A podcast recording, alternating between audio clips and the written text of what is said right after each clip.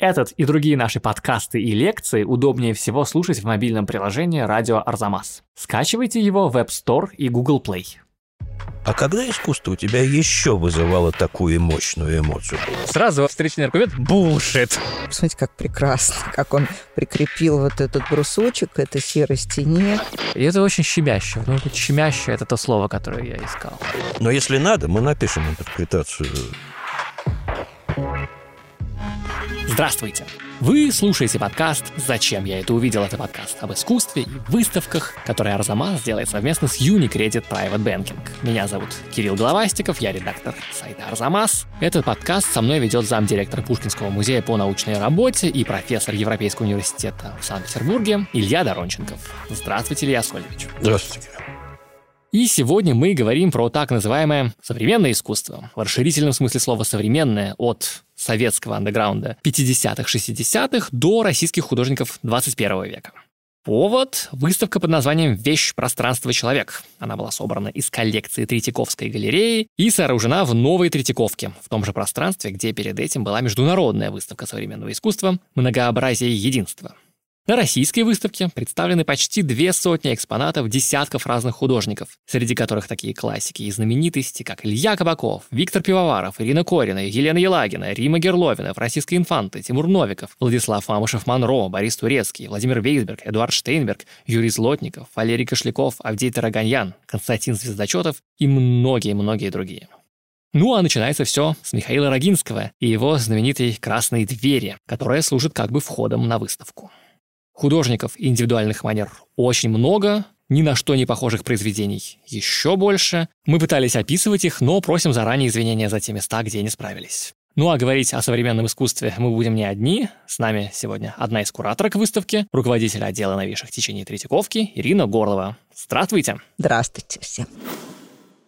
Очень приятно здесь так втроем собраться и поговорить о современном искусстве. Это одна из моих любимых тем. И просто так, и без микрофонов. Но с микрофоном, наверное, должно быть еще лучше. И в самом начале я попрошу Ирину вас для наших слушателей представить эту выставку и сказать, что вообще задумывалось и что получилось. Ну, с одной стороны, в этой выставке нет ничего нового вроде бы, потому что это выставка из коллекции музея, и основана она на работах, которые являются частью собрания Третьяковской галереи уже там 20 лет, какие-то из них, да, какие-то поступили недавно сравнительно. То есть она продолжает вот такую линию освоения собрания Третьяковки. С другой стороны, она ну, была создана как-то задумана и создана очень быстро, но отражает она нашу давнюю мечту показать искусство, которое выросло из очень простых вещей и отношений, и которое говорит о каких-то вечных сюжетах и темах. О том, что в искусстве всегда проявляется человек, что искусство, особенно современное, когда оно начиналось в 60-е годы, оно обращалось к самым простым предметам, вырастало из этих предметов, что это искусство, которое как бы варилось в своем собственном соку отчасти, хотя и оглядывалось на современные какие-то западные влияния или наследовало авангарду, но вот само сообщество, оно, по крайней мере, его можно было сосчитать. Были отдельные группы, были отдельные друзья, были отдельные величины, э, дружеские какие-то круги, но все-таки мы понимаем, что мы можем пересчитать этих художников не по пальцам, конечно, но мы знаем практически всех, которые начинали в 60-е, 70-е годы. И это очень мало рукопожатия от одного до другого. Действительно, даже если они не ценили творчество своего соседа и считали, что он идет неправильной дорогой, все равно они все были знакомы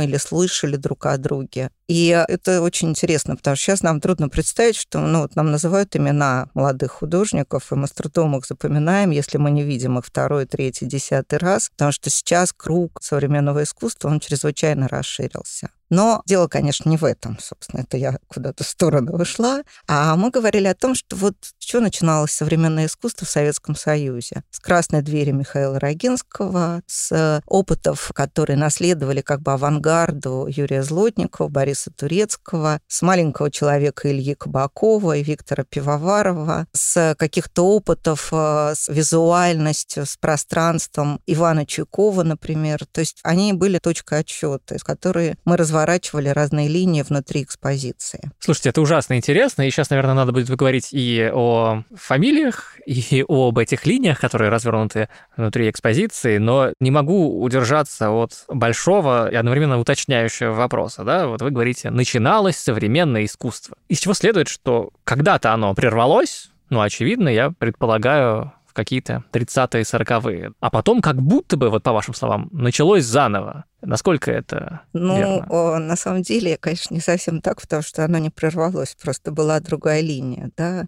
Определенное развитие искусства, там, и мы знаем, что для нас самое важное есть топовое понятие русский авангард, что русский авангард перестал существовать по разным версиям, то ли в конце 20-х, то ли в начале 30-х годов с основанием союзов творческих, да, и установкой на социалистический реализм, что многие художники тогда уходят в подполье или перестают существовать или меняются, трансформируют свою систему художественную. Но мы говорим о том, что да, вот это искусство, которое мы называем современным, то, которое рождается в 50-е годы, оно действительно противостоит вот этой официальной линии искусства, установки на единственно правдивый метод отражения реальности с его особым содержанием и на поиск каких-то новых путей, альтернативных творческой свободы, в том числе художника. Желание отказаться от вот этих жестких э, правил и от скучного академизма, потому что они все, собственно, в своих воспоминаниях называют это академизмом. Все они учились в Суриковском институте или Московском училище имени угу. 905 года, да, в Строгановском. Они все время говорят, что им притил академизм, а они хотели чего чего-то другого. То есть они не говорят соцреализм. Не этот термин да, жупелом вот... является, а скорее академизм, то есть рутина школы. Так и есть, да, действительно. Они все время говорили о том, что они ненавидели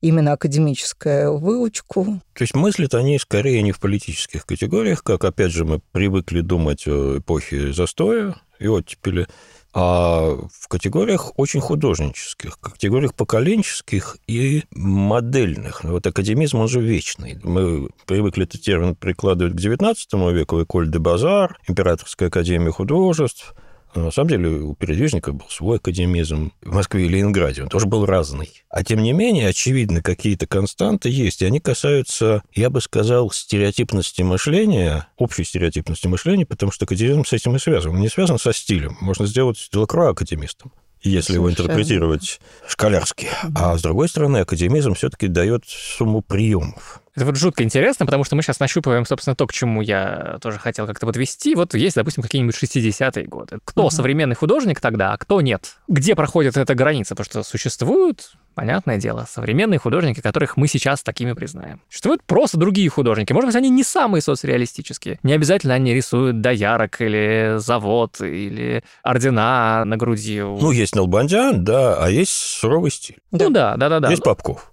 Они кисточками мажут все.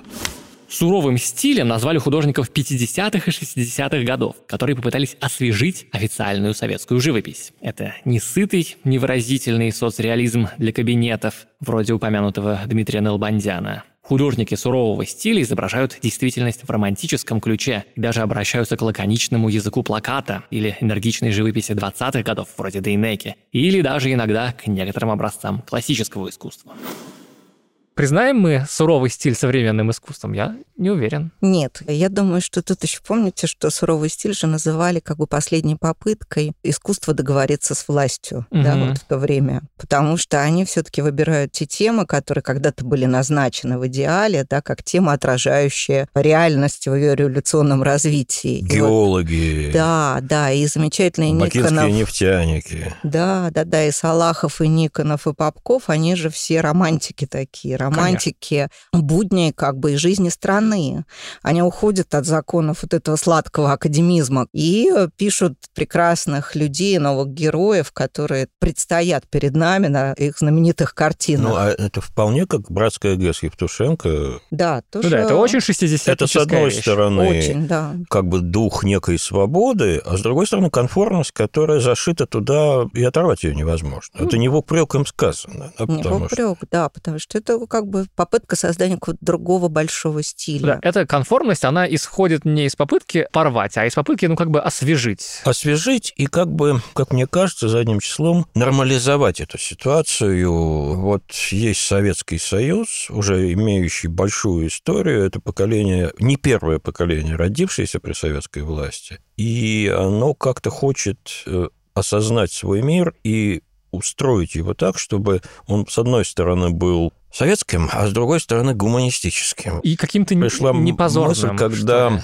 я смотрел выставку, не знаю, рассмотрели вы ее или нет, в Мраморном дворце, э, отдел новейших течений Русского музея сделал экспозицию про ленинградское искусство и дизайн эпохи оттепели. И вот там этот поиск современного гуманистического социализма, помимо воли, может быть, устроителей, там как раз было относительно мало искусства идеологизировано этого времени, но общий дух последней попытки модернизации этого проекта и, повторюсь, гуманизации, он там был.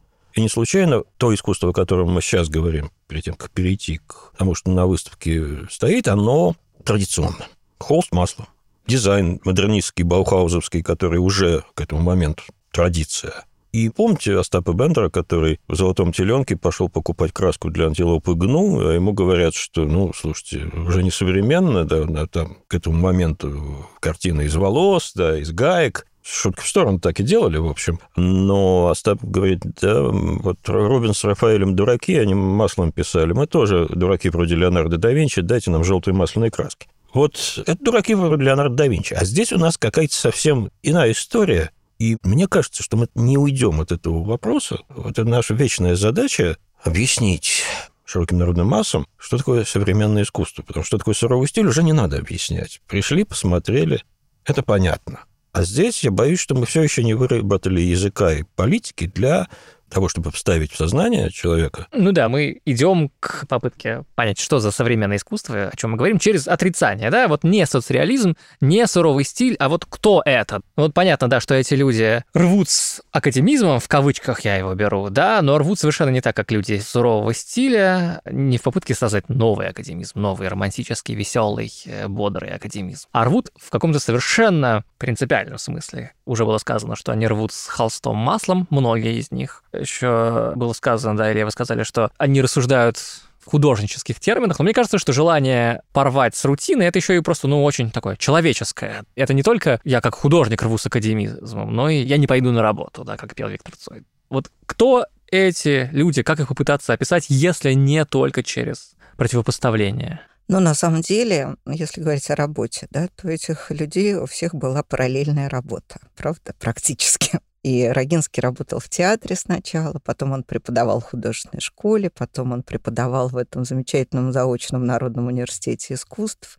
Илья Кабаков, как мы знаем, так же, как Эрик Булатов, так же, как Виктор Пивоваров, были замечательными книжными иллюстраторами. Востребованными очень и неплохо оплачиваемым. Очень, да. да. А Виктор Цой в той же самой песне был кочегаром, как известно. Ну, вот они шли не в кочегара. Вот там Леонид Талочкин, главный коллекционер того времени, он одно время работает кочегаром. А они все таки в основном работали по своей основной профессии. Там Леонид Соков, например, он делает зверей там для зоопарка, скульптуры, да, но все таки он занимается скульптурой. И потрясающе, что он, с одной стороны, лепит там какого-нибудь медведя вполне в духе Ватагина, а с другой стороны, он создает своего там льва, не знаю, черепаху, сову, где вот такая пластика как будто неумелая. Вот это очень интересно, что они еще как будто ставили задачу перед собой забыть свои уроки, забыть свое мастерство для того, чтобы сделать какой-то шаг в сторону, для того, чтобы сделать что-то, что, как Рогинского, для меня это не дверь, это энергия. Вообще, дверь Рогинского — это очень хороший показательный пример.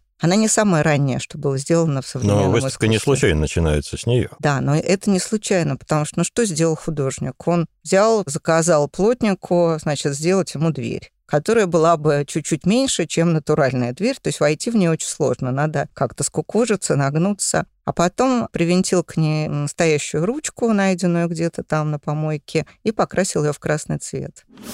Если вы хотите больше узнать про Михаила Рогинского, мы с Ириной Горловой говорили про его стиль в подкасте, который делали совместно с Третьяковкой. Он называется «Я так вижу». Слушайте его в радио Арзамас вдруг ему захотелось сделать такой странный предмет, который бы он объявил произведением искусства. Он показывал их там на квартирной выставке у Бороха Штейнберга. Это было своего рода, ну, не то чтобы вызовом, перед кем им, собственно, выпендриваться, перед друг другом, перед этим кругом общих, а вот было желание создать что-то, что позволило бы дать толчок, как может развиваться это искусство. И вот поэтому... Это красиво, потому как если мы сейчас отступим лет на 500 назад, во времена Леона Батиста Альберти, мы получим эту метафору, которая застряла в нас навсегда. Картина — это окно. Прекрасно, да. А здесь Получается, что картина – это дверь. Замечательно. И э, здесь такой веер расходящихся ассоциаций, который освежает очень сильно. Кстати, по поводу окон, да, ведь Иван Чуйков делал очень много опытов как раз связанных вот с этой идеей картины как окно в мир, и создает он не случайно большую серию окон. Таких. Да, Чуйков есть на выставке. И, Но не окна, правда. Да, да, есть и другие окна. Окно в комнате мальчика Пивоварова, Пивоварова да. которая да. тоже такая как бы наивная штучка. Окно мальчика Виктора Пивоварова – это лайтбокс, то есть плоская, но многослойная работа с подсветкой. Перед окном, спиной к зрителям, стоит мальчик, а за окном, если подсветка включена, мы видим дом напротив, в окне которого переодевается женщина. Но такая идея, опять же, одинокого героя, подглядывающего да, вот этот мир за пределами этого окна. Да, и это очень просто сформулировано, а с другой стороны, кто не был мальчиком, не поймет, про что этот нежный рассказ, потому что там интонация-то очень такая трепетная и нежная, как ни странно, для сцены воеризма. Да. Да, и, как ни странно, для остальных каких-то концептуалистских окон, ну, понятное дело, герой Кабакова любит у окон посидеть, да, Чуйков был упомянут, его окон на этой выставке нет. Они меня всегда, честно говоря... Но они в постоянной экспозиции. Да, они есть в постоянной экспозиции, они всегда меня завораживают. Не знаю, какое чувство правильно испытывать, глядя на окна Чуйкова. Иногда это довольно сильная безнадега, честно сказать, у меня. Ну и Булатов, да, тоже часто глядит на... Кирилл, а вот если уж мы пошли по эмоции, то голубоглазой радости на этой выставке вы вообще не встретите. Или я чего-то забыл? Ну, в смысле такого слишком веселого искусства. Да. Нет, ну там есть там, один... Там кринж есть какой-то такой, да. Но есть э, такая история уже 80-х, когда там о Георгии Летичевском, роман «Холодильник», Звезда да, да, Чётова, да, да. там Пальма Овчинникова. То есть есть вот эта история, немножко затронута, такого озорного очень времени и такого пространства интерьера особого, да, как в фильме «Асса». За голубоглазую радость на выставке отвечает арт-группа «Мухомор», Московские весельчаки, фантазеры и пересмешники, прото-хипстеры, которым по боку были и мистицизм, и интеллектуализм, и социальная критика других андеграундных художников. В общем-то, много героев таких вот как раз лирических. Если мы говорим о человеке, то все заряжено тоже историей как бы человека Пивоварова и Кабакова. Интересно, что вы так сказали, потому что я-то думал о другом. Я пытался, вот пока ехал сюда в автобусе, пытался вспомнить, есть ли там какая-нибудь работа вообще без иронии. Ирония бывает разная. Она бывает романтическая ирония, очень отчаянная и так далее. Абсурдистская, которая тоже романтическая. Какая, да. Она может быть не смешная, но в любом случае ирония — это вот противопоставление. Есть ли там что-то что-то... Люто серьезное. Да. Люто серьезное. Ну, я думаю, что инсталляция гинекологического кабинета. Да, вот для меня это самое близкое, хотя, ну, тоже ну, можно Аня найти. Золоть, да, потому что это такой действительно драматический очень образ, и сама инсталляция, это пространство.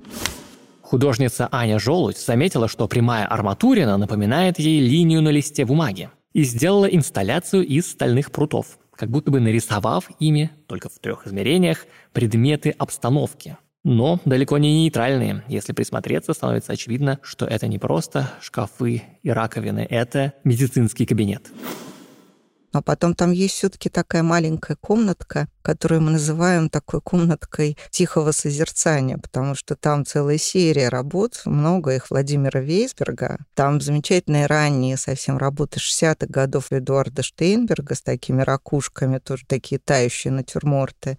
Там Азия Дмитрия Плавинского. Угу. И там, конечно, долю иронии, мне кажется, хотя он тоже, наверное, не иронизировал, вносит тогда еще молодой совсем Борис Орлов, до соцартистский, до угу. такой имперский Орлов, когда он делает художник некая модель в такой сфере как бы голубой, да, вот сидящий художник, повернутый к нам. Ее, я не видел ее раньше, она прекрасная. Потрясающая. Там есть художник, который как бы в серьезность. Я думаю, что Злотников считал, что он очень серьезный. Но да, сейчас да, да. мы, конечно, говорим о том, что это потрясающая работа, его сигнальная система, но мы все равно вспоминаем, как они с Владимиром Слепяном лепили эти сигналы двух сторон экрана, там юные ребята, которые тыкали кисточками с двух сторон, создавая такую спонтанную как бы игру вот, этот, вот в этот сигнал. То есть за этим все равно стояло, конечно, такое вдохновение, но очень... Вдохновение очень, и игра. Да, тоже, игра. Я тоже думаю о том, что, наверное, если, не знаю, и Андрей Монастырский с коллективными действиями, или не знаю кто, Франциско Инфанте, наверняка они думали о каких-то очень высоких материях, но все равно игры там столько, Совершенно что... верно, да, я согласна. Слушайте, а вот что мне интересно, да, это может быть от ситуации я отталкиваюсь. Эта выставка занимает тоже пространство, что относительно недавно закрывшаяся Diversity United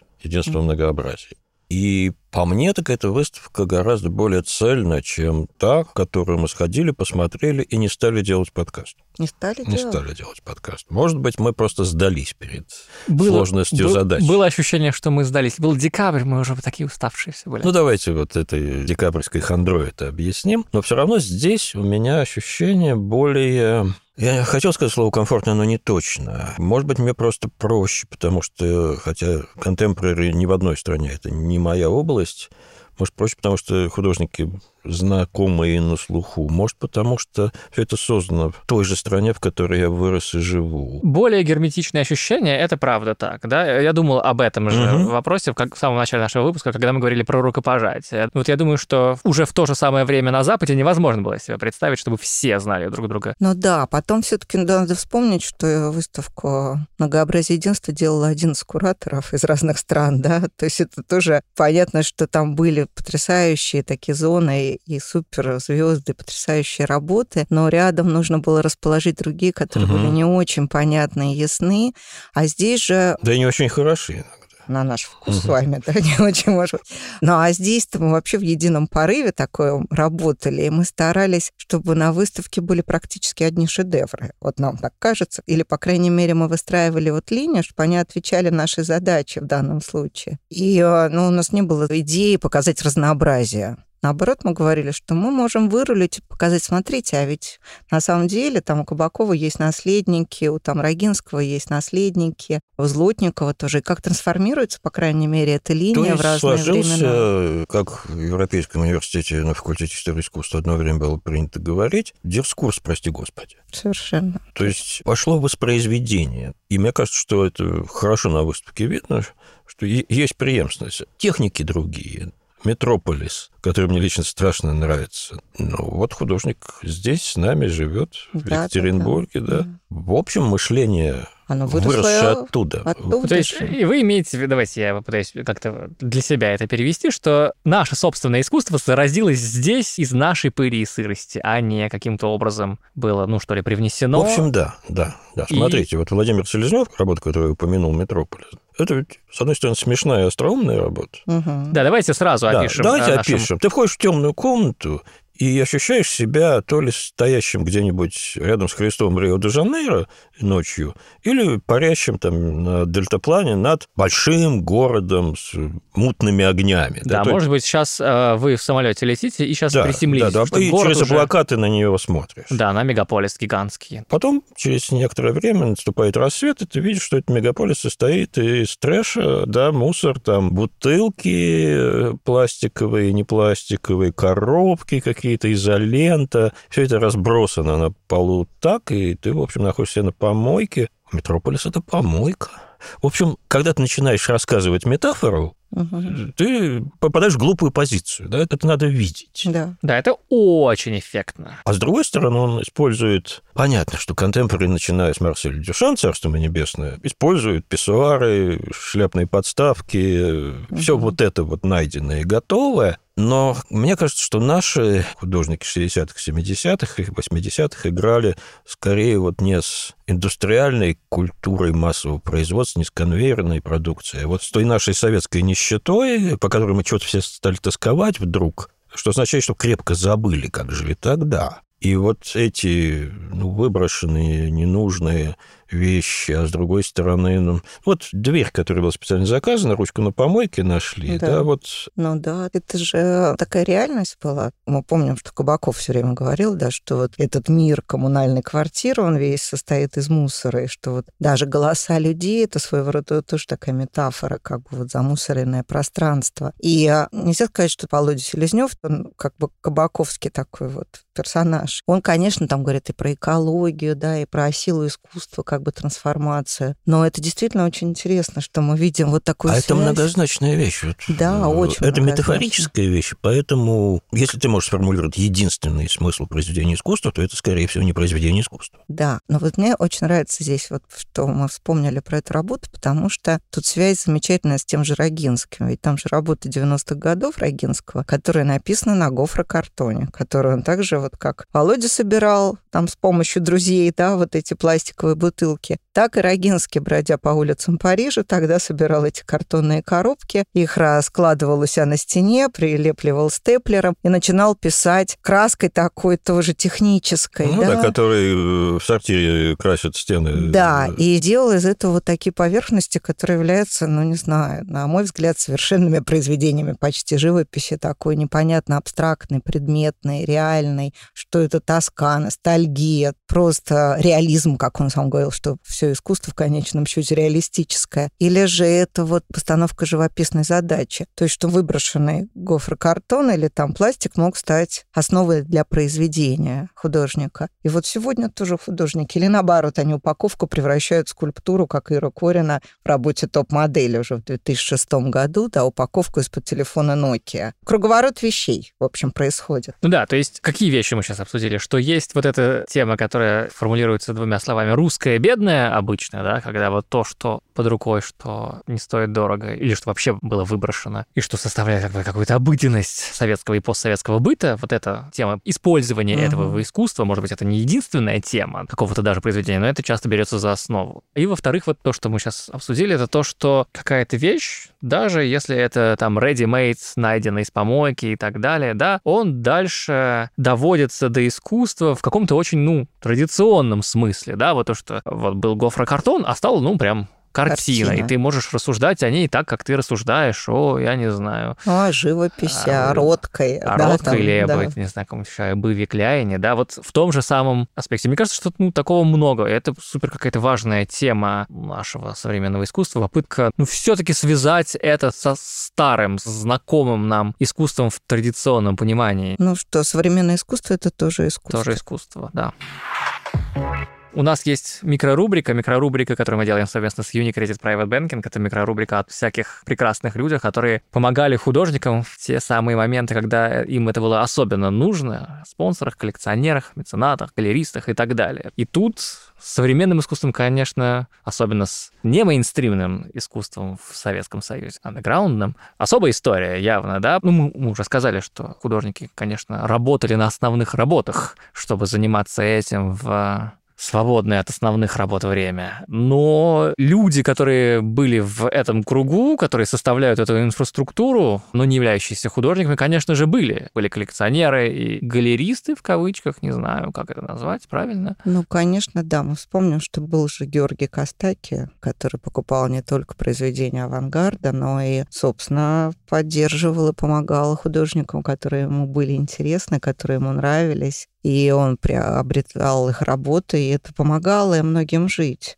Вообще трудно говорить о коллекционерах, конечно, того времени, потому что в основном все-таки все они были тоже небогатыми людьми те, кто входили в эту среду вот этого андеграунда советского, они же все бросали свои основные тоже работы, они только и занимались тем, что они смотрели на выставки, дружили с этими художниками, собирали разные сведения, писали о них какие-то тексты. Но вот, например, Леонид Талочкин, который, как я уже сказала, был главным, в общем, коллекционером, самым знаменитым, самым последовательным. Да, давайте скажем, что значительная часть произведений на этой выставке, они они поступили в Третьяковскую галерею из собрания вот коллекционера Леонида Талочкина. Через какое-то время после его смерти они были переданы, если я правильно понимаю. Но не совсем так. Все-таки наиболее значительная часть произведений — это те, которые приехали из э, музея-заповедника Царицына. То есть это коллекция отдела новейших течений Царицына, которые руководил э, и собирал Андрей Ерофеев вместе со своими соратниками. То есть это большая часть вообще коллекции наших фондов э, современного искусства и значительная часть именно на этой выставке.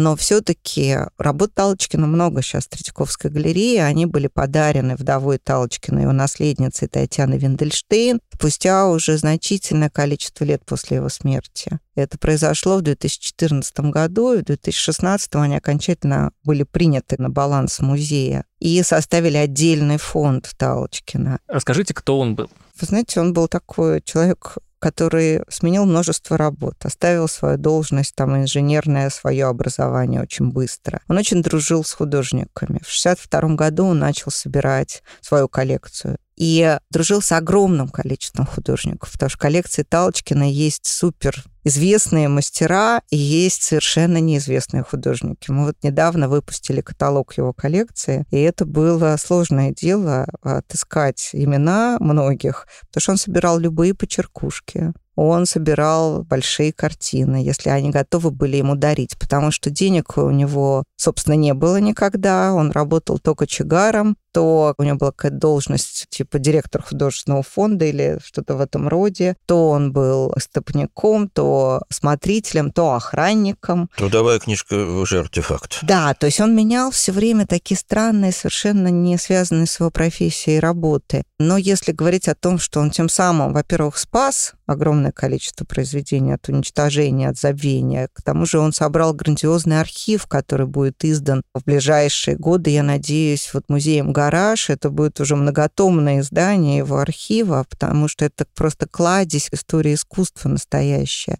И все-таки он иногда делал приобретения, делал покупки. Например, когда Михаил Рогинский в 1978 году уезжал за рубеж, собственно, эмигрировал, он всегда жил очень небогато. Они с его женой Лианой Рогинской как бы были такими вот аскетами настоящими. И им нужны были деньги на выезд. Нужно было платить за визу, нужно было платить за право вывоза работ, нужно было платить за справки для вывоза собак, поскольку уезжали они с двумя собаками. И нужны были средства. И Рогенский объявил распродажу, что я распродаю свои работы по 50 рублей, там, от 40 до 60 рублей. Немалые деньги. Ну, все-таки, на самом деле, он незадолго до этого за 300 рублей своей будущей жене продал свою же картину тогда. То есть это большая разница. Но все-таки это какие-то деньги, которые можно было собрать. И Талочкин занял тогда деньги, влез в долги потому что он понимал, что сейчас будут рассеяны и пропадут работы, которые являются настоящими шедеврами, среди которых «Красная дверь» 65 года, «Метлахская плитка», «Стенка с розеткой», «Мосгаз», «Дураки едят пироги» и еще множество работ, вот как раз ранних работ. Greatest hits. Да, и это потрясающе, что теперь это просто целая коллекция, да. Собственно, он помог, и об этом говорят, говорил Рогинский, говорили А был шанс, свидетели. что это все, ну, погибнет? Был шанс, что это исчезнет? Ну, я думаю, что он увез бы, наверное, во Францию. Может быть, что-то осталось бы мастерской у друзей, а может быть, это было бы рассеяно по другим коллекциям. Но, насколько я понимаю, что вот кроме Талочкина никто не решился купить именно дверь, как ни странно. Так что я считаю, что он внес свой вклад в поддержку художника. Спасибо большое. Это была микрорубрика, которую мы делаем с Unicredit Private Banking.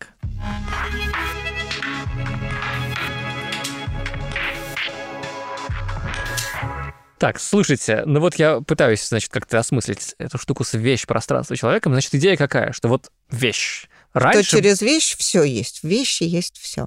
Вот раньше был традиционный жанр натюрморта, который рисовали все, кому не лень, и Шарден, и Сезанн, а сейчас мы видим, как примерно с теми же темами люди работают просто так, как в 21 веке с ними работают. Вот через ready-made, ну, по-разному, ну, на самом деле. натюрморт же что нам рассказывает? Всегда он говорил о человеке, о мире, о времени, классический натюрморт. И также, мне кажется, ботинки или брюки Рогинского, они тоже очень многозначны. Они тоже говорят об очень многом. Что вот самое простое, да, может рассказать, может стать историей жизни или вообще может выразить суть самого искусства художника. Это может быть простая вещь, могут быть ботинки, а может быть точечка или пятно там Бориса Турецкого, как в его пространственных мотивах, где он просто Имеется одно в и то в, же... в, в абстракциях В Бориса абстракциях, да, не в его гуашах, а в абстракции, он одно и то же круг там расширяет, сжимает, он как бы выходит за пределы листа, и ты понимаешь, что он как бы испытывает эти возможности, что можно вот из этого сделать, как можно создать произведение из одной и той же геометрической формы пятна, или турецкий, который тоже пишет нам вроде бы такую социальную почти сатиру, как на первый взгляд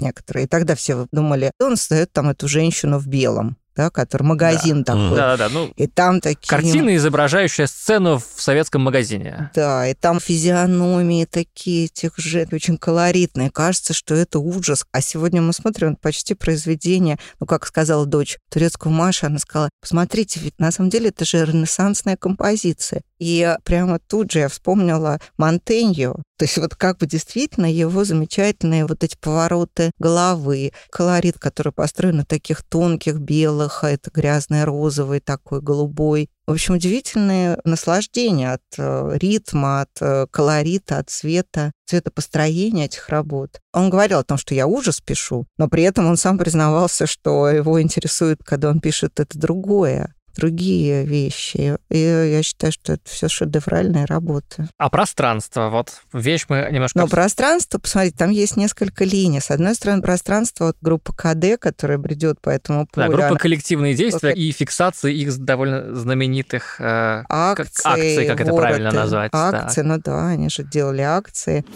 Группу «Коллективные действия», сокращенно КД, возглавляемую Андреем Монастырским, относят к самому мистическому ответвлению московского концептуализма. Акции КД известны под собирательным заглавием «Поездки за город». Участники акции, часто не знающие всех ее деталей, отправляются из Москвы на электричке на природу, действуют по заранее заготовленному организаторами акции сценарию. Иногда происходит что-то смешное, иногда таинственное, но всегда странное. Все это тщательно документируется и описывается, фактически как научный эксперимент. Эти фотографии и описания и прославили КД.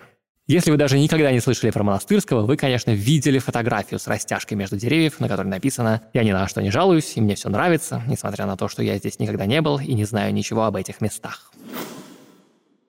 Как они приезжали на это Киево-Горское поле или куда-то еще, куда их увозил там автор акции, люди шли неизвестно по какому пространству, и они шли-шли, и вот это вот ощущение пространства, пустоты, Мистическое. ожидания, оно было, ну, можно сейчас сказать, мистическое, но такое, по крайней мере, напряженное. А потом там есть целый раздел, который посвящен, условно говоря, пейзажу. И на одном полюсе Павел отдельно, Да, давайте опишем его работу тоже, чтобы слушатели Давайте. представляли себе. Это вид из окна.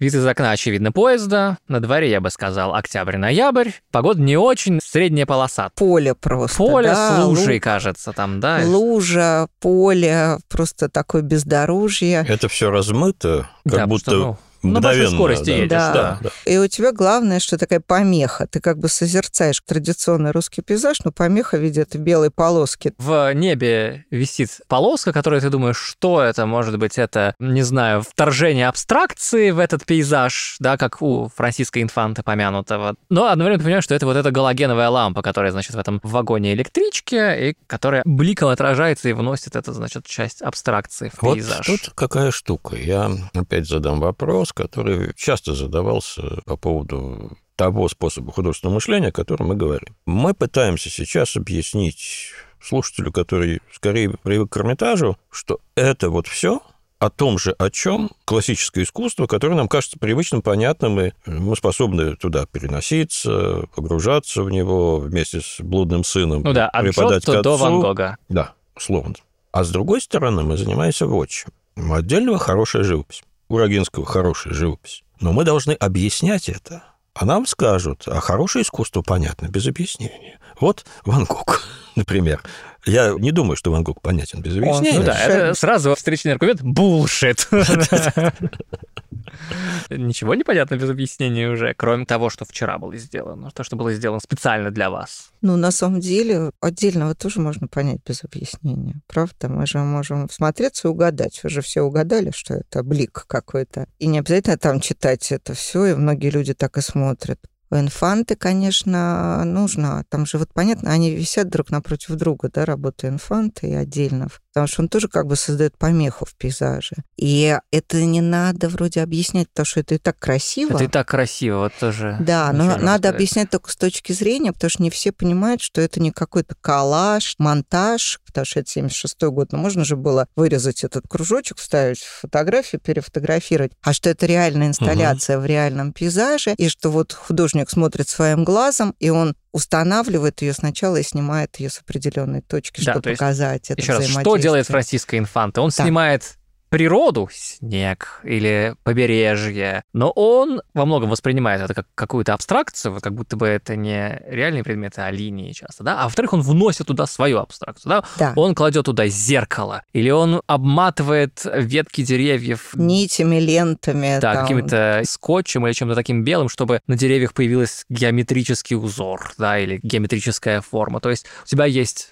натура, а есть вставленная в нее культура. Ну, то есть как бы то он специально же создает такой синтетический образ. Вот нужно объяснять только, что это все не коллажирование, не манипуляция. Что не в фотошопе сделано. А это все честно сделано да, на природе. А что да. это именно инсталляция внутри природы. Но она не существует как скульптура сейчас, а она была создана такая мгновенная инсталляция. Она сделана для этой фотографии конкретно. Для этой фотографии. Вот это надо объяснять. А так это все равно же красиво. Ты же смотришь и любуешься. А этим. вот это повторил это слово, и мне тоже оно кажется здесь важным. Оно возникло как бы случайно, потому что последний термин, который мы используем по отношению к контемпорари, это красивое. Это как бы запретное слово, потому что если ты красивый, ты салонный, да, и, и все. У меня было ощущение, когда я увидел заспиртованную овцу Дамиана Херста, страшно сказать, она красивая. Да? Да. Она красивая. То же самое. Может быть, мы когда-то с вами в подкасте сто лет назад уже обсуждали, но, но я видел не овцу, правда, а я видел череп из э, бриллиантов того же самого автора. Ничего не скажешь, глаз не оторвать. Ну, это понятно, что... А, да. Ну вот вопрос мой вот какой. А красота там как формируется?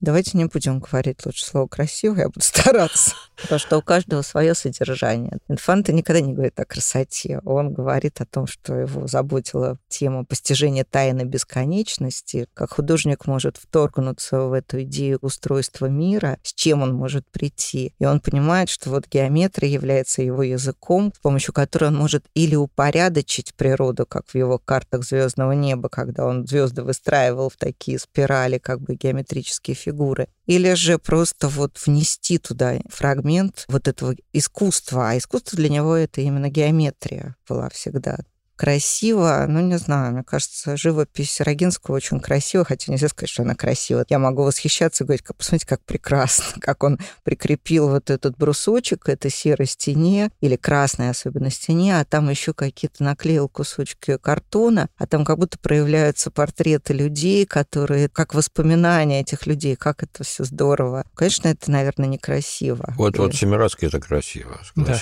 да, да, да. Семирадский это красиво.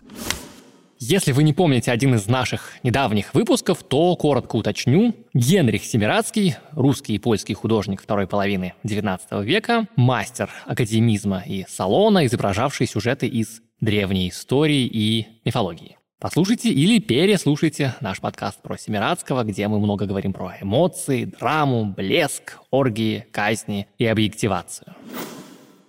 И здесь, конечно, это неправильное слово, но ну, что... Да, мне кажется, что мы слишком привыкли к тому старому искусству, и мы не можем представить себе, как оно было некрасиво для его современников. Мы слишком давно живем с Ван Гогом, мы не можем представить себе по-настоящему, как он шокировал тогда. Или бог с ним с Ван Гогом, мы с вами как-то обсуждали, картину «Грачи прилетели», да? Ну вот можно представить себе человека, стоящего перед картиной Павла Отдельного и сказать, зачем это грязище, да?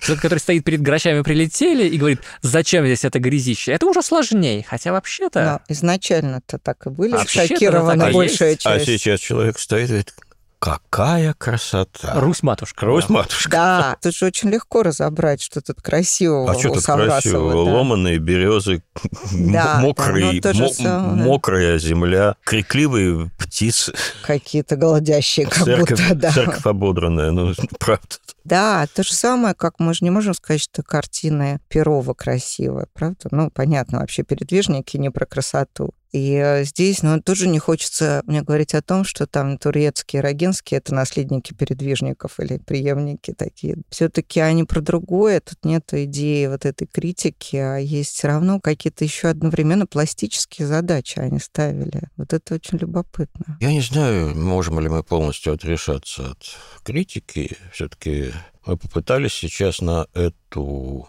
историю взглянуть с точки зрения эстетской. Нельзя забывать, что это искусство не случайно все-таки шло под ярлыком нонконформизма. Что они жили в запаянной консервной банке в идеологизированном, идиократическом государстве, которое пыталось контролировать то, до чего дотянется, с очень жестко выстроенной нормативной эстетикой. И естественно, что они утекали, уходили в эту красную дверь. И даже если они не хотели быть политическими, они политическими по факту были, потому что, опять же, страна, которая политизирована на уровне официального дискурса, все, только отойдя в сторону от господствующей эстетики, делаешь политический жест. Я как-то вот, когда готовился к лекции о Европейском салоне в вашем музее в честь выставки помянутого недавно Семирадского, я прочитал великолепное эссе Фрэнсиса Хаскила «Враги современного искусства». Это была лекция, которую он читал в Нью-Йорке, по-моему, в 80-е годы. Она вошла потом в его сборники, где он рассматривает причины, по которым в XIX веке, он великолепный специалист по этому времени, массовая публика не любила то, что считалось contemporary тогда. Мане, к примеру ну или помянутого вами Ван Гога, который совсем уже экстремальным случаем был. Оказывается, что ничего социально детерминированного в отношении к современному языку нет. Но ненависть, как он пишет, она вызывает очень сильную в массе. Такую ненависть, которую не может вызвать искусство, а может вызвать только религия и политика. Нарушение конвенций, с которым связано современное искусство в XIX веке, конвенций социальных, когда мы смотрим на картины Мане, наш шаблон ломается, восприятие вот той действительности, которая на картине Мане. Мы привыкли к одной благонравной действительности. Нам некомфортно. А тут голая тетка среди одетых мужчин современных, Олимпия, нагло раскинувшаяся, и более сложные вещи, когда логика построения отношений внутри полотна, как в картине на балконе, она сломана. Кто эти женщины, кто эти мужчины, почему она пялится на нас и не имеет на это права? Какие отношения между ними возникают? Это один слом конвенции. Второй – это язык Мане. Он тоже неконвенциональный. Это незаконченная вещь. Это вещь очень свободно написанная. И вот Хаскел приходит к выводу, что нарушение эстетической художественной конвенции массовым зрителям и зрителям мейнстрима воспринимается как покушение на порядок вещей. А это политическое покушение. Поэтому ребят, которые этим занимались, скажем, в советском контексте, они, естественно, угрожали основу.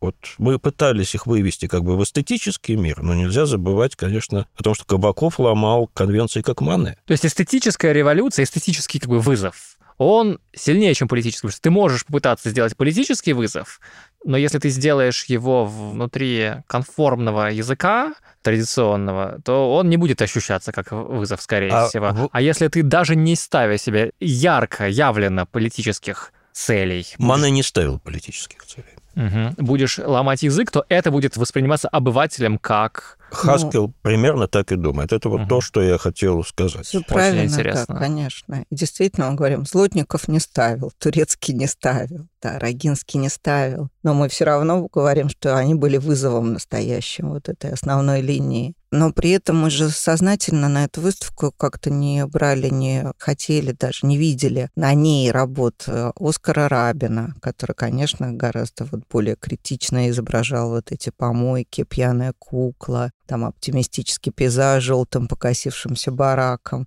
То есть вот как бы не соцарт. Соцарт угу. остался у нас в основной экспозиции. И, конечно, это было такое, может быть, первое направление, которое открыто как бы смеялось. Не то, что они серьезно это обличали, они просто иронизировали, смеялись, высмеивали пространство как бы диалоги. Вот это было интересно, но от этого мы отказались, потому что нам казалось, что это так все более слаженно, интереснее как-то вот без этого. Там, без где этого. художники не ставят себе дополнительно вот эти... Неочевидность. Совершенно совершенно не ставят, да, они просто говорят о неком потребности вот делать так или иначе. И что из этого получается, и как эта линия выходит, куда она приходит. Там же интересно было, что вот, например, там Злотников или турецкие, там Андриенков, они начинают очень серьезно, думая о том, что можно возродить язык абстракции. Да, речь да? идет о геометрической абстракции. Да, художников, которые начинали в 50-е, там, 60-е годы, и вот они серьезно с этим работают. Параллельно, правда, они, правда, всегда писали какую-то фигуративную живопись оба,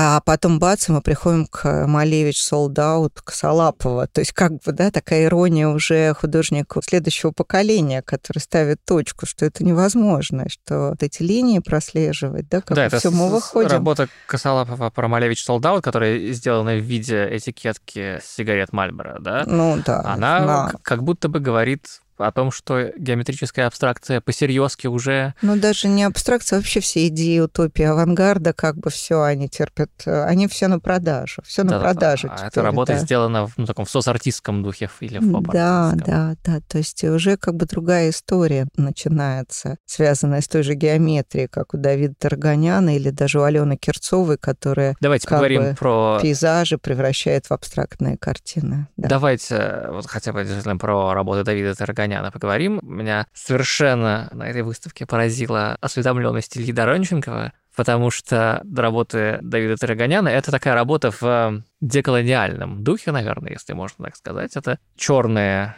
Геометрия. пятна, черная геометрия, или сложно сказать, что это. Ну как, я бы Это сказала, что, пятна. что Нет, это... это черные пятна, на бел- белом. на белом фоне, но это не Это просто... Которые отсылают тебя, естественно, к черному квадрату Малевича. Тем более, что одна из этих вещей висит, как висел черный квадрат, в красном углу. В красном углу. Да, но на самом деле это не какие-то пятна, которые автоматическое пятно. Сделано это вполне реальные контуры африканских государств. Да. И которые отсылают к тому, как вообще не просто складывалась история Африки в последние, значит, десятилетия, столетия, и то, как, вообще-то говоря, человеческими ножницами она была поделена на страны. Ну, Кирилл, это вы как-то действительно с э, Очень деко- глубоко. постколониальной Нет, нет, это не об этом. смотрите. Я, Я дум- хочу сказать просто, почему меня поразило, потому что Илья Аскольдович издалека мне показал и сказал, о, это Я- Нигерия, это я- Ботсвана, я это Папуа открою, я Новая Гвинея». открою вам тайну. Мне пришлось погуглить только экваториальную Гвинею. До того, как я решил стать искусствоведом, я хотел стать африканистом. Ого, Карта Африки висела у меня дома.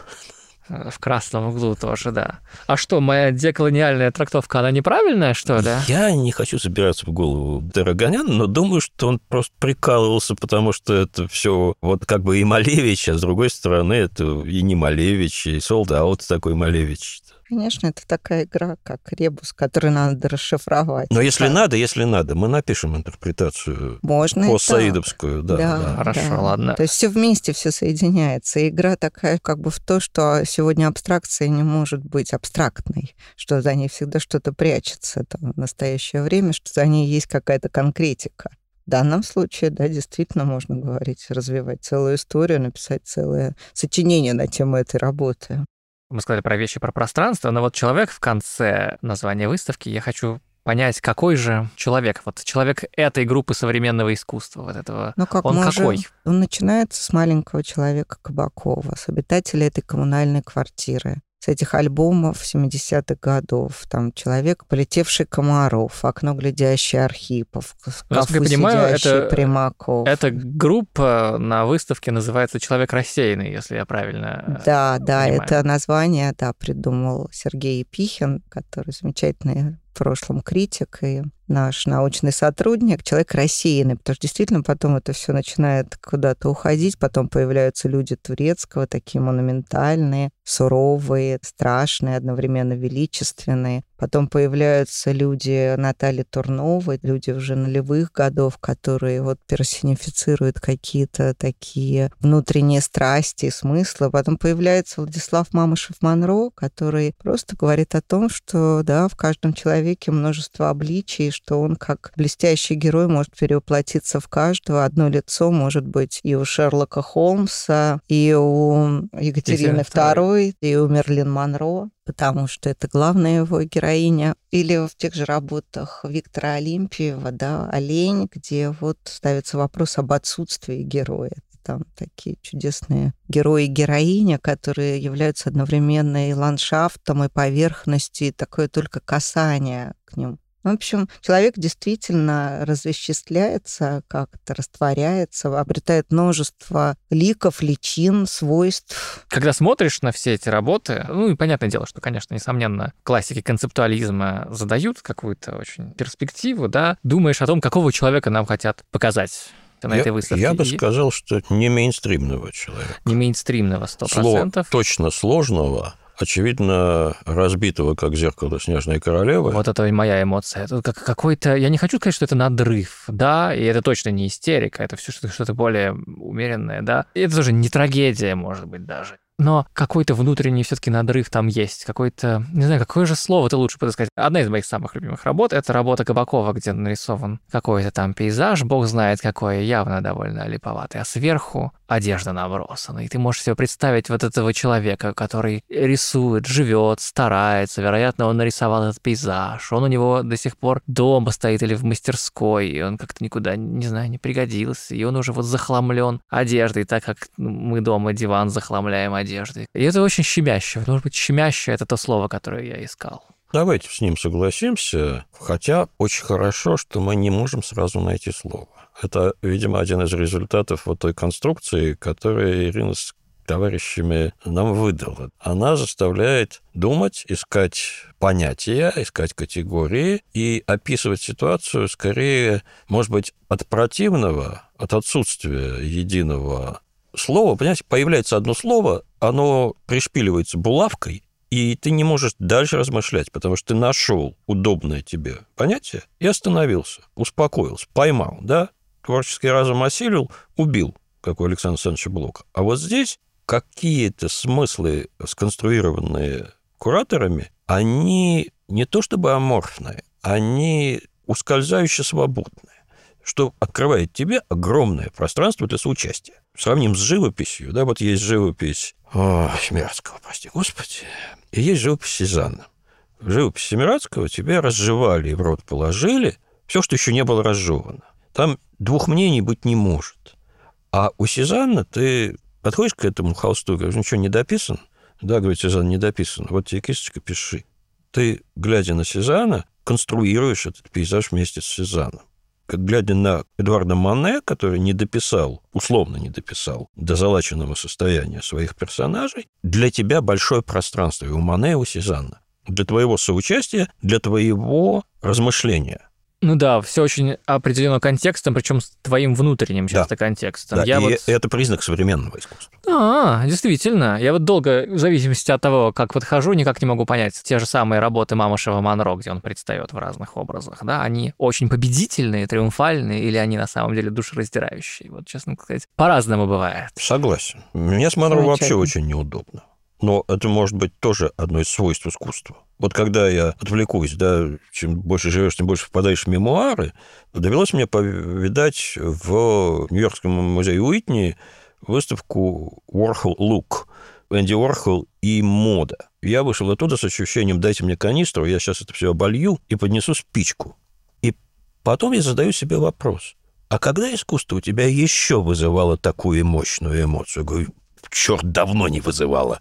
Вот оно. Но все-таки на самом деле я надеюсь, что это не вызывает такое чувство. Даже Манро не вызывает желание там все разрушить. Нет, люблю Манро не а, Орхол. Манро не Орхол. Нет, там и вот по поводу этого горного пейзажа с озером мне тоже очень интересно, что для меня...